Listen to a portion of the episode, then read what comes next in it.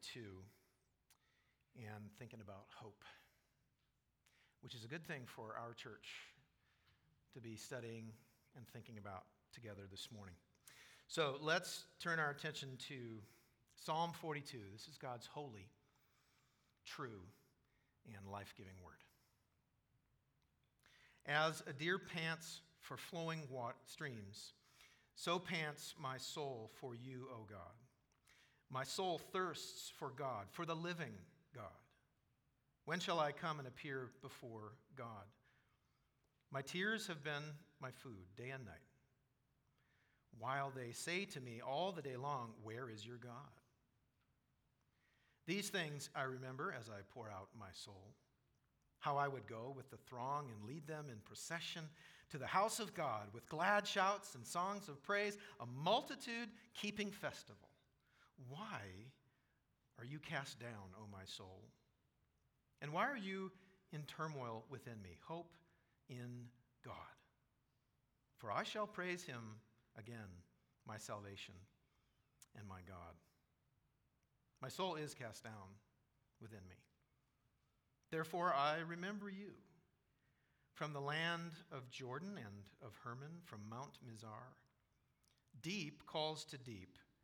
At the roar of your waterfalls, all your breakers and your waves have gone over me. By day, the Lord commands his steadfast love, and at night, his song is with me. A prayer to the God of my life. I say to God, my rock, why have you forgotten me? Why do I go mourning because of the oppression of the enemy? As with a deadly wound in my bones, my adversaries taunt me while they say to me all the day long, Where is your God? Why are you cast down, O my soul, and why are you in turmoil within me? Hope in God. For I shall again praise him, my salvation and my God. This is the word of the Lord. Let's pray together. Father, we do thank you and praise you that you speak to us, even now, even today, through your word and spirit, and most of all, through the person and work of your Son, our Savior, the Lord Jesus Christ. And so we ask, Lord, that as we look at this psalm this morning, that you would teach us how to put our hope in you, and that you would give us hope, which we so desperately need. And we pray these things in Jesus' name. Amen. You know, it's interesting. Somebody has said that hope and despair are, in, in one way, they're identical, and in another way, they're opposite. Now, they're identical in this way both hope and despair have to do with how you're imagining the future is going to be. So, hope is when you imagine a future that is good, and despair is when you can't help but to imagine a future that is not good. But again, both hope and despair uh, kind of flow out of how we imagine the future to be. And what's so interesting about hope and about despair is like studies show that people who have high levels of despair, it actually impacts our bodies physically. In fact, one researcher says that people who have high levels of despair, that despair impacts their body as much as smoking a pack of cigarettes every day. So that makes sense of why God wants us to have hope, why He has designed us to need hope. Hope is not just something that we want, it's something we actually need, and our God knows that, and so our God gives us hope. And we're going to see that in this psalm this morning. And he ultimately gives us hope in Christ. And so, the good news this morning, friends, is that in Christ, God has given us a limitless source of life giving hope. In Christ, God has given to us a limitless source of life giving hope. And so, if we want to have hope in hard times, then, uh, as we look at this psalm, uh, we want to know three things. Number one, we need to know something about our condition. So we'll talk about that. And number two, if we want to have hope in hard times, we need to know something about God's sovereignty, which we'll see here as well. And number three, we need to know something about God's faithfulness. So that's where we're headed. Kids, if you're looking for a word of the day, it's going to be hope. Hope is the word of the day. So uh, let's talk about how, those, how in Christ God has given us a limitless source of life giving hope. And let's first start with talking about our condition. What do we need to know about our condition? And what we need to know is that if we want hope in hard times, we need to recognize that hope will not come naturally to us. Okay? In our fallen condition, hope is not something that comes naturally to us. Despair is actually quite more natural to us, to worry and to feel like things will never get better. You know, if you look at the psalmist here, uh, what's amazing about this psalm is he's going through something clearly very, very difficult. He's crying all the time. And he doesn't tell us what. It's an unspecified adversity, which I think is intentional so that we can relate when we're going through our own adversities. But he's going through something very difficult here. Look, look at verse 3. He says, His tears have been his food day and night. And um, scholars say that that could mean that he doesn't have any food, but it more likely means that he is feeling so desperate that he's lost his appetite. Now, maybe you've been in a situation where you're so perplexed and so worried about the future that you can't even eat. If you've been there, you can relate to this psalmist. He is there. And then to make matters worse, people are mocking him. Look at verses 3 and 10 and notice that his adversaries are mocking him. They're saying, Where is your God? Where is your God? Now, something to note here is the psalmist has flagged for us uh, the fact that the enemies that are taunting him and saying, Where's your God? are probably people of, that are pagans, that are not people who believe in the God of the Bible. And we see that. He kind of sneaks that in there in verse 2. Notice in verse 2, he says, My soul thirsts for God, for the living God. So he's clarifying that he believes in the living God. These people taunting him believe in false gods or idols. And what they're saying from that fall, see, in our fallen condition, this is, this is how we view things. We would say, Where is God? That's the natural response. In fact, that's one of the key things that this exposes about that human condition, that fallen human condition, apart from the grace of God. We naturally think if things aren't going well, God must have abandoned you. Or we think to ourselves, if things aren't going well, God must have abandoned me. But that is a very natural thought for us to have. That's what comes naturally when things are difficult. God must have abandoned me. God must not care about me. God must not love me. Or I must have done wrong. I must not have been a good enough Christian. That's why I'm suffering. That's why I'm going through this adversity. See, like the whole world, uh, apart from God's grace, the natural idea is that if you do good, then good things will happen. If you do bad, then bad things will happen. That's why karma is such a popular belief. It's what comes natural. So if I'm going through something hard, it's because I must not have done good enough or I must have done something bad. One of the one of the things, one of the places in the scriptures that this is so clear and it's so interesting is that in the book of in the book of Acts, at the end of the book of Acts, in Acts chapter 28, um, Paul, the apostle Paul, is standing talking to some people, and a snake, a viper, jumps out and bites him on the wrist. And the people's reaction is, "He must be a murderer." Something bad happened to him. They think they must have done bad things. And then he shakes off the viper, and God protects him. And the very next thing the people say is, He must be a God. Something good happened. He must be good. So that's part of what's at play here is we, we tend to think that if things are hard, it's because God has abandoned me and probably because I've messed up so much. And that is not the way God wants us to respond. He does not want us thinking that He's abandoned us or that we haven't been good enough, so He's taken off. So He teaches us not to think that way. You know what a conditioned response is? So, like a conditioned response is something when it happens so many times, then it becomes the natural response. And what the fall did to humanity is gave our natural response that fear that God has abandoned me when things are hard. And we are far more conditioned than we tend to realize. In fact, I'll do, we'll do a little experiment. And this will show people of a certain age and then below a certain age. I'm going to say something to you, and you're going to give a conditioned response. If there's something strange in your neighborhood, who are you going to call? Yes, you are. Now, those of us who are older are, have been conditioned by those movies to say that. The younger people are like, what? Well, you haven't been conditioned because you haven't seen the movies, which is unfortunate. But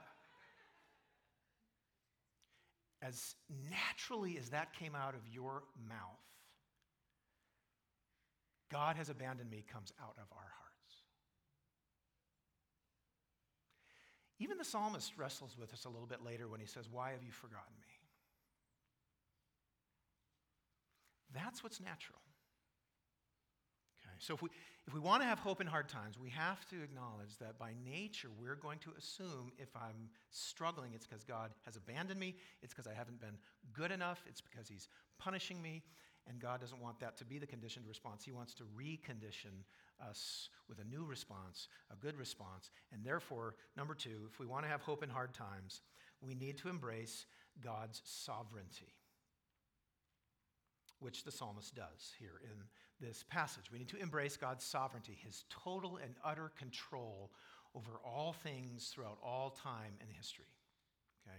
We need to embrace his sovereignty, even his sovereignty over our suffering, over our adversity. And I remember before I had been exposed to reading the Bible uh, from a reformed perspective and understanding the sovereignty of God. When, when I was first approached, when somebody first showed me that God's actually sovereign over our suffering, I was so angry. I was like, that can't be. It can't be that way. But the more I read the scriptures, the Bible did what it does, and it changed my view on this very fact. And then I, be- I came to believe that God is actually in control, even over our suffering. And what was so repugnant to me became actually a very sweet source of comfort and hope when in adversity. And that's what the psalmist believes. Look at verse 7. He says, Deep calls to deep. At the roar of your waterfalls, all your breakers and your waves have gone over me. Now, in the ancient world, the destructive power of water was used as a metaphor to talk about suffering and sorrow. And that's what he's doing here. But who's he talking to? Whose waterfalls? Whose breakers? Whose waves are drowning him? He's talking to God. he is straight up acknowledging that he knows ultimately God has sovereignly ordained this adversity that he's in, that God's in control. And that's one of the things that you, you when you, once you open yourself to that and you see it anywhere, you start to see it everywhere in the scriptures that God really is in control over all things, even over our suffering. Uh, for another example, would be Joseph. Joseph in the book of Genesis went through such tremendous suffering and trials uh, at the hands of his own brothers. And then in the end of his story, he stands there looking at his brothers in Genesis 50, verse 20, and he says, As for you, you meant evil against me, but God meant it.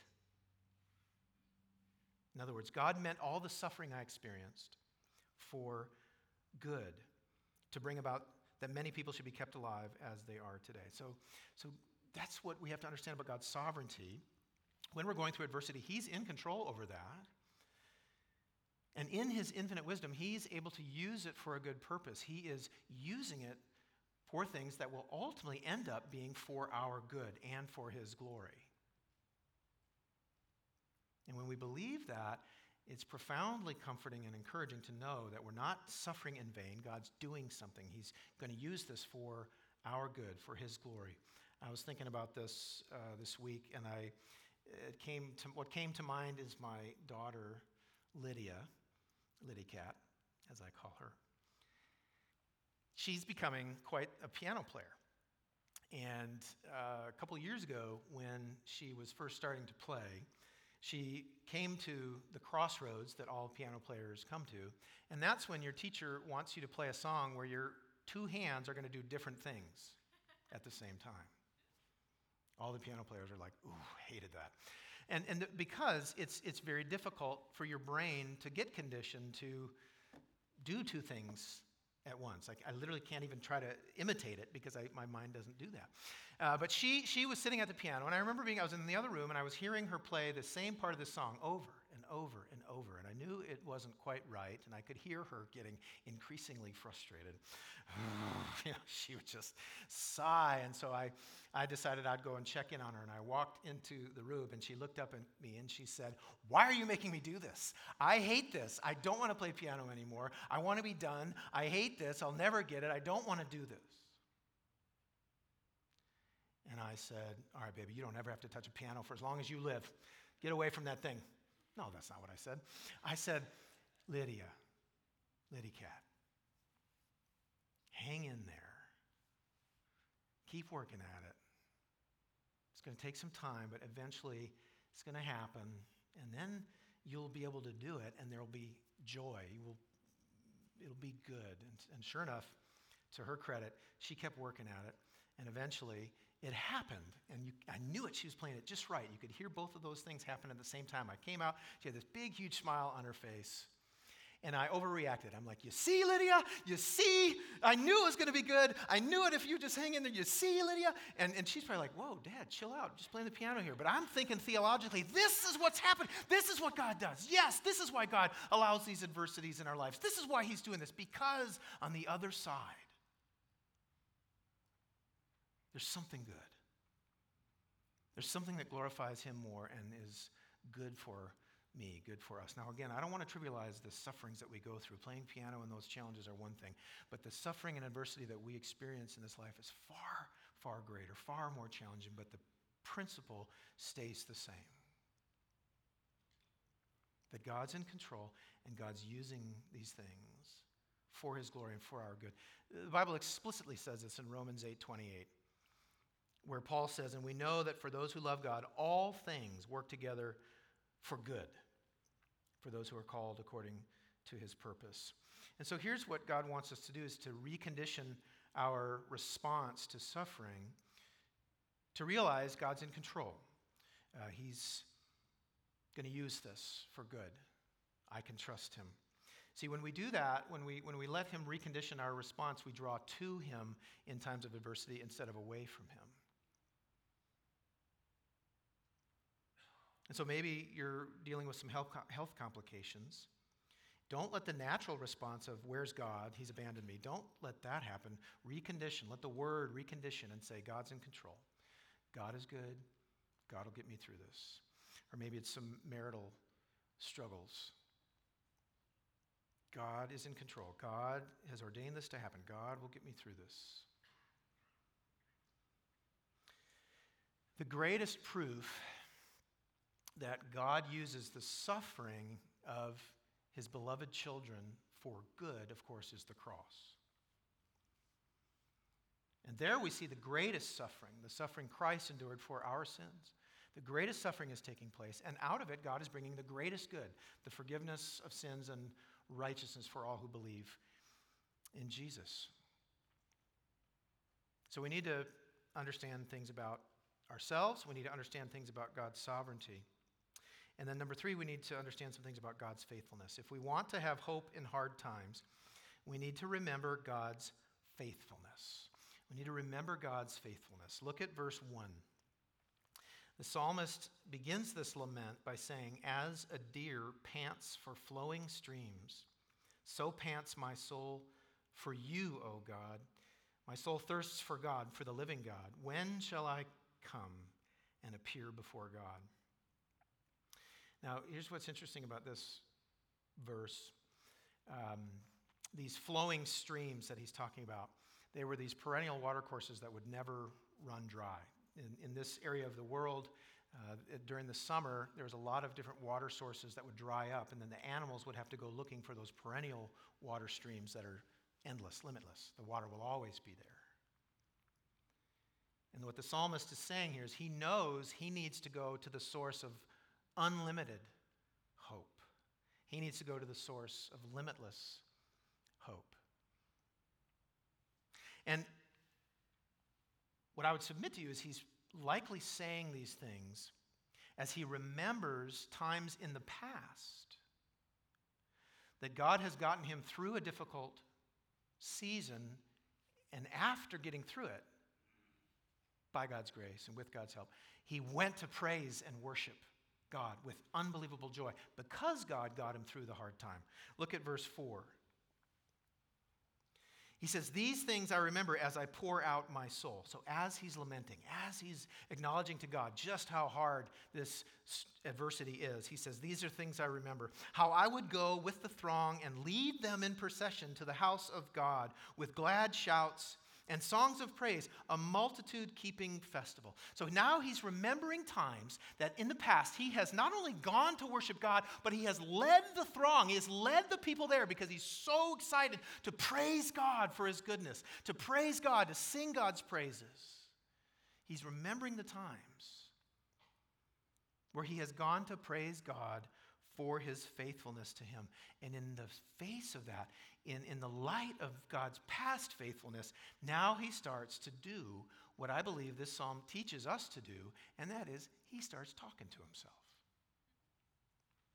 Look at verse 5. Why are you cast down, O my soul? Why are you in turmoil within me? Hope in God, for I shall again praise him, my salvation and my God. You see what he's doing? Even in the midst of this adversity that has him crying day and night, he's saying, Why am I so down? Why am I letting this turmoil get to me? I'm going to put my hope in God because I know I'm going to praise him again. I know he's going to get me through this hard time, and then I'm going to go and praise him once again. He's talking to himself. And I'll tell you what, as evangelicals, we don't talk to ourselves enough. We listen to ourselves too much. And we hear those voices in our head that say, this, You're never going to make it through this. This is never going to get better. Uh, all the goodness is gone. That's what we naturally do is we listen to ourselves. And the psalmist is saying, No, you got to be talking to yourself. Tell yourself about the faithfulness of God. Tell yourself, you know you'll praise him again. My dad used to say to me, Matt, it's okay to talk to yourself. And it's okay to ask yourself questions. There is a problem if you ask yourself to repeat the question. but this application is so easy. It's just talking to ourselves. It's taking the words of God and saying them to ourselves and reconditioning that response. So instead of having the natural human response to adversity, God has abandoned me, God doesn't care about me, we recondition through the gospel, looking at Christ, so we believe, no, God loves me, God is with me, God is for me, God is in control over this adversity. He's going to use it for my good and for the good of others. He's going to use it for His glory. He's going to use it to show His power to get me through these things, and I will praise Him for it. Got to talk to yourselves. And here's what's the sweetest part. You know where he anchors all of this? In God's special, promise based love for his people. Look at verse 8. By day, the Lord commands his steadfast love, and at night, his song is with me. So he's singing a song at night to get him through this. And it's about the love that God commands during the day. Now, that love is not just ordinary love, it's a special love that God has only for his people. It's the Hebrew word, uh, sorry, first row, chesed. It's the Hebrew word chesed. It's a very special kind of love that God has for his people. It's a love that is covenantal, it's promise based, meaning it's not performance based. Meaning that the reason it is always full strength commanded towards us is because he has promised that it would be, not because we have performed in some way. And that's why this psalm really drives us directly to Jesus, directly to the cross. Why? Because how can God have unstoppable, unconditional, unbreakable, unending love for sinners like us when we deserve the wrath of God. We deserve his judgment. How can we have that love nonstop no matter what? Because the Son of God, the Lord Jesus Christ, our Savior, came and died on the cross and received the wrath of God that you and I deserve for our sins, so that through faith in him alone, not by anything we've done or anything we haven't done, but only through that faith, we receive forgiveness. We are declared righteous. We are promised eternal life. We are reconciled to God in full. That's how we can be absolutely sure that God's love is always upon us, never going away, and it will get us through anything. And on the other side, we will praise Him. We need to be talking to ourselves. We need to be talking to each other. And if you're if, if talking out loud to yourself is too awkward, then sing it. You know why we sing so much on Sundays? To sing these truths into our hearts so they get conditioned. One of my favorite verses of Amazing Grace, usually when we sing Amazing Grace, we sing three verses and we leave this one out. Uh, let me sing it.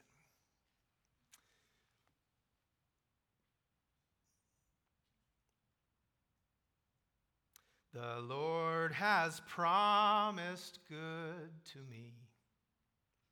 His word my hope secures. He will my shield and portion be as long as life endures.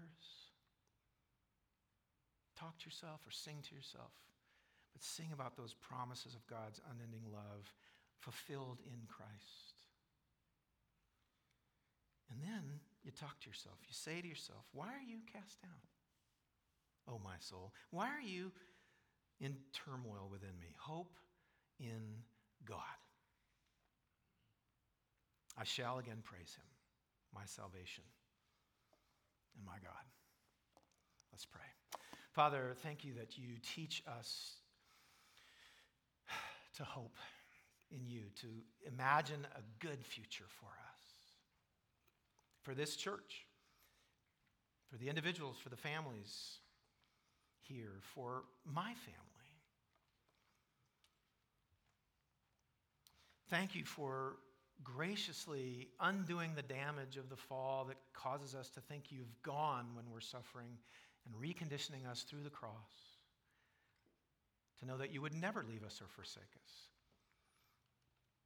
Give us that hope that we will praise you again with exuberance and joy. Get us through for your glory and our good. In Jesus' name.